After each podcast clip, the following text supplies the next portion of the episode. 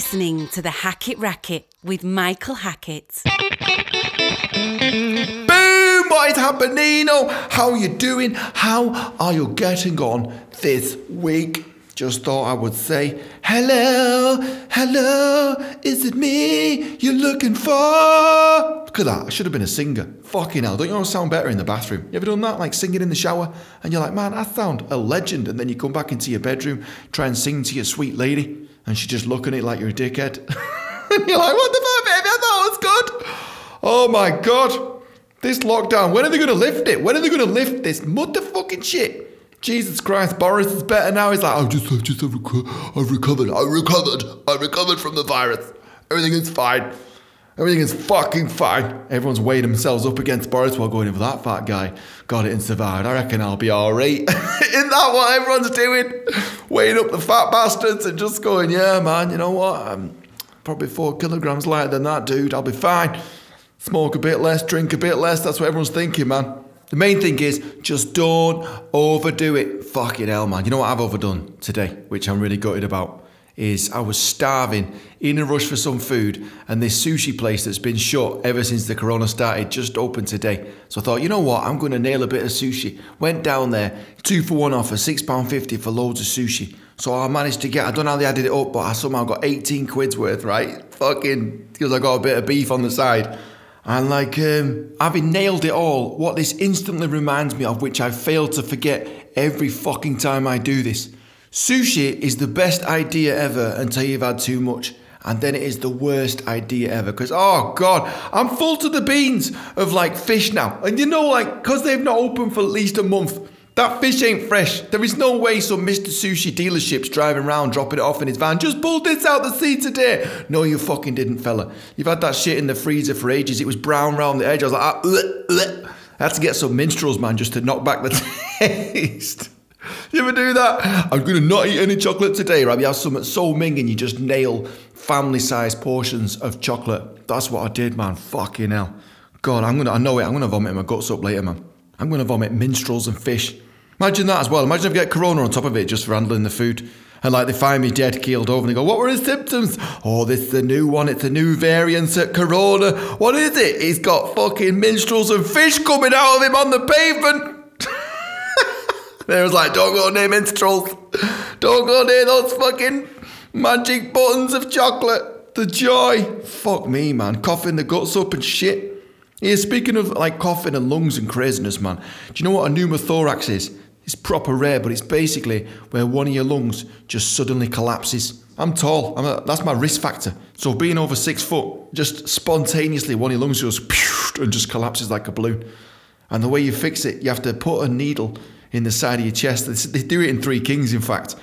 And you have to suck the air that's like occurring around the outside of your lung. They have to remove that back out to reinflate your lung. That is fucked up, that, ain't it, man? I'm friends with a doctor, and he said he was like, he had this rib cage cracked open on this patient and they're doing a, like a lung operation or something like that. And they pulled the lung to the side, and as they did, for whatever reason, the lung was tightly attached to the aorta. The fucking aorta, the artery, ripped open, right? And the patient was going to bleed out within about 30 seconds. So how mad is this, right? The lead consultant on the on the job, instead of like just you know using like proper.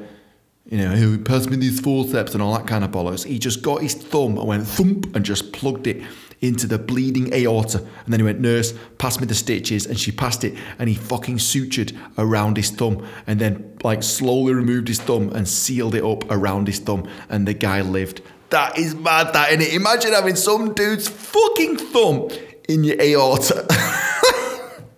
it's crazy. Michael, these are such weird stories in this podcast. Yes, they are. Fucking deal with it. Here's a crazy story, actually. Did you know this? This is about depression.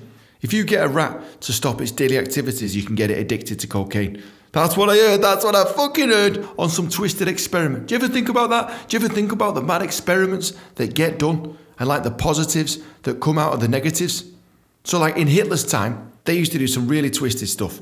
So, like in medicine, anytime the lecturer's going about something going, oh yeah, this and this is really advanced, this is amazing. Nine times out of ten, they then would end it with, I'm really sorry to say this as well, but um, this discovery was achieved during the Nazi occupation. Like, fucking Because that's what Hitler's team did, man. There was no like waiting around for human trials, getting approval and stuff. They just get fucking some people and start doing some crazy shit. Like with twins, used to get like one of them and break the leg 20 times, then monitor the other one. Is that feeling good? I don't know what they were looking for, like see if the heart breaks or some shit. Fucking, ugh, fucking horrible. You know what? I'm surprised that in all this time, nobody went to Hitler when he was alive going, hey man, we got a new experiment for you. Oh yeah, what's that? We're going to get a Chinese person, put a bat on the plate, and see what happens to the rest of the world. He'd be all over that shit. He'd be like, oh, that sounds fucking amazing.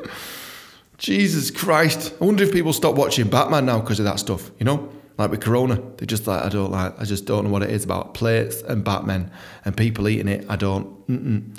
But yeah, with medical research, we had to do some proper weird stuff as dentists. Like in first year, you will not believe the experiments that we had to do. Like, so one of them was they give you a razor blade and some adrenaline and some histamine, and you're like, you, you come to the like the science tech lab where it's done, and you're like, what the fuck are we doing today, right? And then the idea is you get the razor blade and you're supposed to scratch your skin in three places, and someone drips on it uh, adrenaline, histamine, and I, somewhat, I can't remember the other one, right? But like, um, you're supposed to see the different reactions. Like, oh, look at that, it's an inflammation. Red, zone, wheal, flare, right? Which is the response of an allergic reaction or something, right? Or inflammation.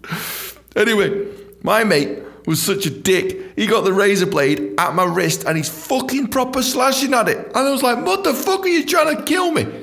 Didn't matter though, man, because I managed to get him back. So a week later, we did this weird experiment where you're supposed to test the core body temperature, and it involves putting a thermometer in your friend's ear, and then he has to have a thermometer in his ass, which has a big massive cable connected to it, and then has to sit in a bin of cold water. Yeah, you're probably asking yourself at this point, what the hell has this got to do with teeth? And don't worry, I was asking the same question. I'm like, are you sure we're learning dentistry here? Because I'm sticking this fucking thing in this guy's ass.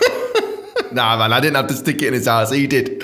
But the way I got him back, I kept yanking at the cable that was connected to it. I was like, fucking have that, you bastard. That'll teach you to scratch me. He was proper gutted, man. All these scientists were like around him documenting all the changes in temperature, right? And he's just like trying to act still and going, fuck off, fuck off. Just kept elbowing me. Get the fuck off, fuck off. Like, I was like, ah! Pulling on it.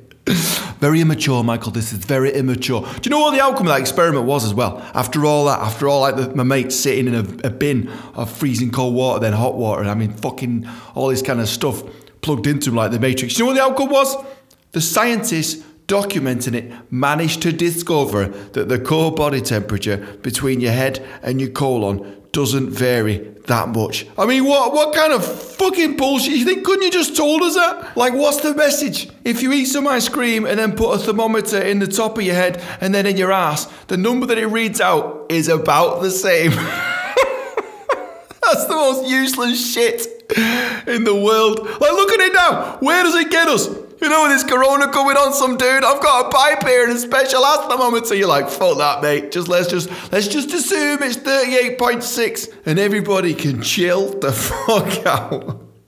In fact, yeah, I know what I'll sort you. I'm a minstrel and some fish. Oh man, I tell you, you want to know the weirdest experiment that I know, man. I know this is such a strange podcast today, man. Like fucking Michael, you're telling us the weirdest, most fucked up experiments going. Yeah, there's like there's one that's been banned now at universities. This got banned two years before I turned up, and they used to do this on students as a demonstration. So you know when you're like sat on a train and you're looking out the window and your your eyes wiggle. That's called tracking. What they do is they track uh, moving objects. And to you as the brain, like you just see a normal image, but your eyes are wiggling like fucking crazy. Well, here's the weird phenomenon of how you can bring that about in a still room. So what they used to do was get a student, sit him on a chair, and alternate hot and cold water in his left and right ear, and just keep switching it and switching it and switching it. And like soon enough, what starts to happen is the student's eyes start to wiggle and start to track like still objects like just around the room, just like just start wiggling and wiggling and wiggling. And then if they keep going and keep doing it, eventually the student student starts to vomit everywhere. How fucked up is that, man? Fucking mad in it. God, first year I miss it. We used to be in anatomy, and one guy cut the scalp off this person and put it on someone's head. And, ah, you know. And this other guy tied some intestines around his belt and legged it across the floor. Whilst this thing chased him, like trailed behind. He was like, look at me, it's chasing me. Like that spider off aliens. Fuck me. I shouldn't admit that, should I? That's what went on though, man. I tell you, young people, dead bodies, fucking twisted. Like one guy had some brains that you pulled out of his bucket and he's just like chucking it between his left hand and right hand and he's singing that Cypress Hill song going, Insane in the membrane, insane in the brain. Fucking hell. I'm never donating my body to science, man. Or if I am, I'm just gonna fucking strip myself naked first and just go, fine, fuck it, do what you want. Jesus, man, I shouldn't admit this. All of that, let's just pretend none of that ever happened. Anyway, how's your day? How are you getting on? Fuck it, as a completely random subject change. Do you know what's pissing me off at the moment?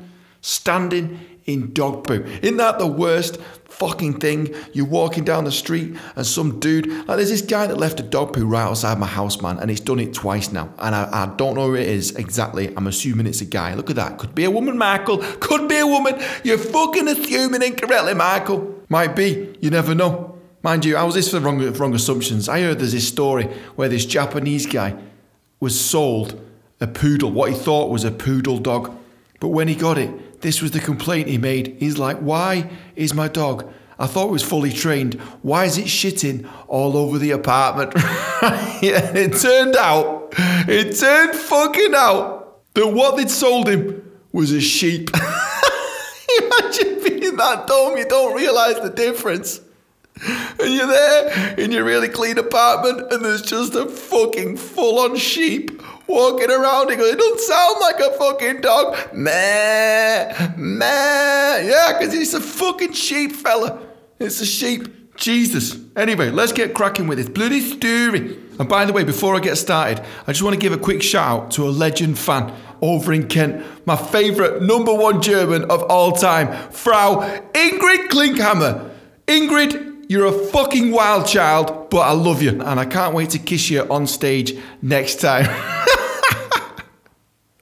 oh man, you're a legend. Anyway, listen, let's get let's get bloody cracking. So, if you remember last time, just as a little recap, what happened was I tried to win that tender, that NHS contract, and Clive, my bastard boss, thwarted it, man. He phoned up the primary care trust on the moment I was doing the interview bit because I'd managed to get shortlisted and said, under all circumstances, don't give it to Michael. And then at the same time, he posted an advert for a dentist to work in my surgery. So now, with each of us having exposed our intentions, I now have to come back to work to face this bastard. So here we go. Chapter 12 Unfinished Business. Back in work on Monday, I watched as Clive wasted no time arranging interviews. Catching me in the corridor, how was the presentation? He smiled. Yeah, good thanks, I returned, trying to keep as nonchalant as possible. Fucker. He knew I'd lost, but I was not about to let him schadenfreude my ass. Yeah, this I was, man. So after losing the tender, like I said, I had to come back to work the next day. And both of us knew exactly what was going to happen, man. Clive had put the advert up to find a dentist to replace me. I knew this, he knew this, and he knew that I'd lost the tender, especially because of his phone call. And like, we just had to play this kind of charade thing. It was absolute bollocks. He's like, So where does this leave us then? What are your intentions now, Michael? What are your intentions? So I'm like, just pretending like nothing's happening, going, Oh, nothing, you know, I just use that tender application as a learning exercise, just like I said. I intend to carry on here as normal. He's like, Oh, really? Like, proper gunning for like his pound of flesh, just like enjoying the fact that now you have me cornered. He wanted to just see me squirm. So I like turned the charade back on him in the corridor. I was like, "Hey, uh, Clive, I see you're uh, advertising for a, a, new dentist. What's that all about?" And he's playing the same game back to me. He's like, "Oh, nothing, you know, just to fill in a few spare hours of spare surgery time." And there was no spare surgery time. His plan was obvious. What he was going to do was find a new dentist to replace me do all the paperwork with the primary care trust, which took about six weeks at the time, remember. And then once that's all done, so that he doesn't lose any performance, because we've now passed into the new contract year, he'd then sack me and then replace the new guy that's ready to go straight away, so that he could just continue rolling with his contract. I was like, motherfucker, man. And it was a horrible time. Horrible, horrible. Like I was sat in the clinical surgery with Tisha, and she's trying to calm me down, every going, yo, wagwan brother, and all this kind of just making me laugh and stuff. And uh, but whilst we're treating patients, Yvette, the manager, would bring like these new candidates round, these dentists, and fucking hell, man, she had just such bad conversation. She used to bring them in the surgery, and she'd go, "So this is the clinic I'm telling you about," and they're like, "Great," and like, there's nothing to remark when you get shown a dental practice, man. You're just like, "Yeah, that's it, dental chair." And she was so bad, she's going, "Look, and they're the new lights I was telling you about, like the fucking light bulbs in the ceiling," and they were just going, "Yeah, nice." nice lights. it was fucking awkward as shit. And I was panicking. I was looking online and I was like, come on, man, come on, where's the new job? Where's the new job? And I applied to like all these like spare jobs that had come up, but no one's getting back to me now. Fucking bad news. Clive and Yvette closing in like jackals. It was horrible. Anyway, out of nowhere, about two weeks later, this is where I got handed an unexpected olive branch. So it's like Friday now, 5 pm. I'm waiting for my last patient to come and I'm just still clicking away on my refreshing my inbox, going, please, please, someone get back to me, someone get back to me. And suddenly this email appears from Miss Shah, the woman from the primary care trust, and all it said was call me. And I'm like, what the fuck is this? So like the patient was coming into the chair and I said, Tisha, just keep this guy talking. I've got to go make this phone call because I had to find out. I was like, she'd be finishing work at half five. I had to find out exactly what it was. So how unprofessional is this, man? I legged it downstairs into the STD clinic where they run that, STD, you know, that STD surgery. I thought I need to make this phone call private, man. So I, I chose the disabled toilet, right? It sounds bad, this, didn't it? But I just remember thinking at the time, I've never met a disabled person who needs to frequent the STD clinic. And all they usually look after themselves, don't they? Anyway, so I, I, I dive in this toilet and it was not the most inspiring place to make this phone call. Like there's like skid marks all over the pans and stuff. And I dial up the number of the primary care trust. I'm like, hello, is Miss there? And this is when she gives me the news. She answers the phone. She's like, hi, um, listen, we were really impressed by your interview. I don't know why you didn't get through. So she obviously knew nothing about Clive phoning up. But then she goes, We've got something that's pretty rare. What it is, we have this dentist who's retiring, and these Israelis are desperate to buy the practice off him, but they keep phoning us up and keep like giving us loads of jip all the time. So we don't really want him to sell to them because that means we have to deal with him. We'd much rather that he sells to you. Are you interested? And I'm like, fuck right, I'm interested, man. Jesus Christ, this was rarer than hen's teeth. And the reason why was since 2006, buying an NHS practice in London had become now impossible because what had happened was, unlike the old days, they'd limited the number of contracts, so they restricted how many dental contracts there are in the country, which made the value suddenly rocket. And all these massive corporates started buying them up. So for a small timer like me in London, buying one was just like, oh my God, this never comes along. So I'm like, yeah, I, am really interested. I'm really interested, right? I didn't have a fucking clue about what's involved buying a dental practice. I, I didn't even know whether I could get the finance, but I was so desperate at this point. I was like, yeah, sure, I'm interested. So she goes, okay, well, we think you're the right professional for it. So here, please take down his number. And as she starts saying this, almost busting me with where I'm calling from, this old man starts banging on the door on the opposite side of my toilet door. He's like, excuse me, I can hear you talking in there. I know you don't need the toilet. I need to use the bathroom. And I'm like, motherfucker. You know, like trying to maintain that I really am the professional for the job. And this guy's just, what are you doing in there? Killing all my mystique.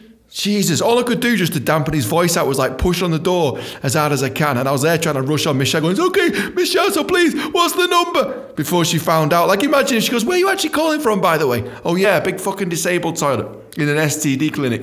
Do you trust in me? Sure, I do. I didn't even have a pen. As she's telling me the number, she's like, oh, seven, nine. I just had to grab one of them green paper towels right by the sink and get my thumbnail and try and scratch in each digit. Have you ever done that when you just try like try and make an O out of your thumbnail because for whatever reason you refuse to admit that you don't have a pen?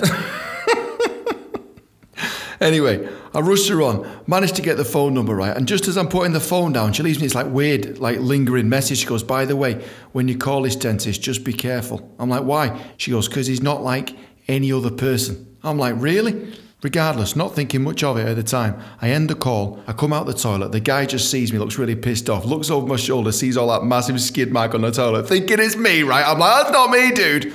But have at it, fella. You were in such a rush to get in there. Go fucking let yourself free, man. Go fill your boots. I rush back upstairs, see the last patient, and then I make my way home. And that's when I start mulling over what I should do. Because the thing is, buying a practice is the same as buying any other business, right? You have to borrow a load of money to do it, and these things can go pop at any point, which means I'd lose fucking everything, more than everything, right? I'd probably have to get a really nasty loan in order to borrow the money because I didn't have any, my parents didn't have any. Anyway, as I'm stood there, like mulling it over, eating some minstrels, no sushi this time. I just thought, fuck it, man. I picked up the paper towel, dialed in this dentist number that's supposed to be odd and waited. You're listening to the Hackett Racket with Michael Hackett.